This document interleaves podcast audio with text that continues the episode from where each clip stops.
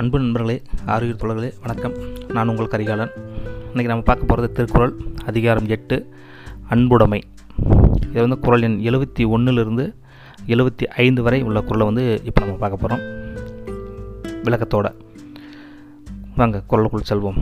முதல் குறள் எண் எழுபத்தி ஒன்று. அன்பிற்கும் உண்டோ அடைக்குந்தால் ஆர்வலர் புன்கநீர் பூசல் தரும். இதற்கான விளக்கம் என்னென்னு பார்த்தீங்கன்னா அன்பை அடைத்து மூடும் தாழ்பால் எதுவுமே கிடையாது.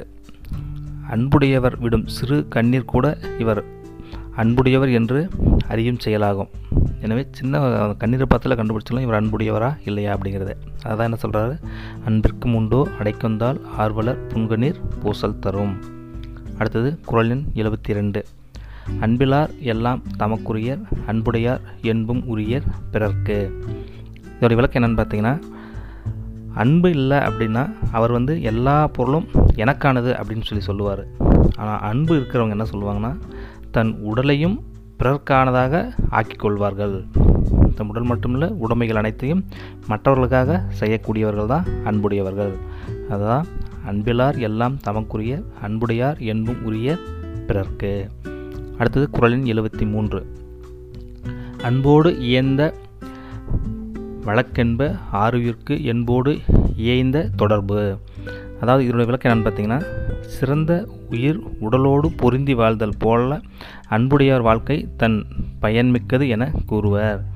அதாவது உடலோடு உயிர் எப்படி இருக்கோ அந்த மாதிரி தான் அன்பு அப்படிங்கிறது அப்படிங்கிறாரு. அன்போடு இயைந்த வழகென்ப ஆறுயிர்க்கு என்போடு இயைந்த தொடர்பு. அடுத்தது குரல் எண் எழுபத்தி நான்கு. அன்பேனும் ஆர்வம் உடைமை அதியினும் நண்பென்னும் நாடாச் சிறப்பு. இதனுடைய விளக்கம் என்னென்னு பார்த்தீங்கன்னா அன்பு அப்படிங்கிறது எல்லோராலும் விரும்பப்படக்கூடிய ஒரு பண்பை தரும்.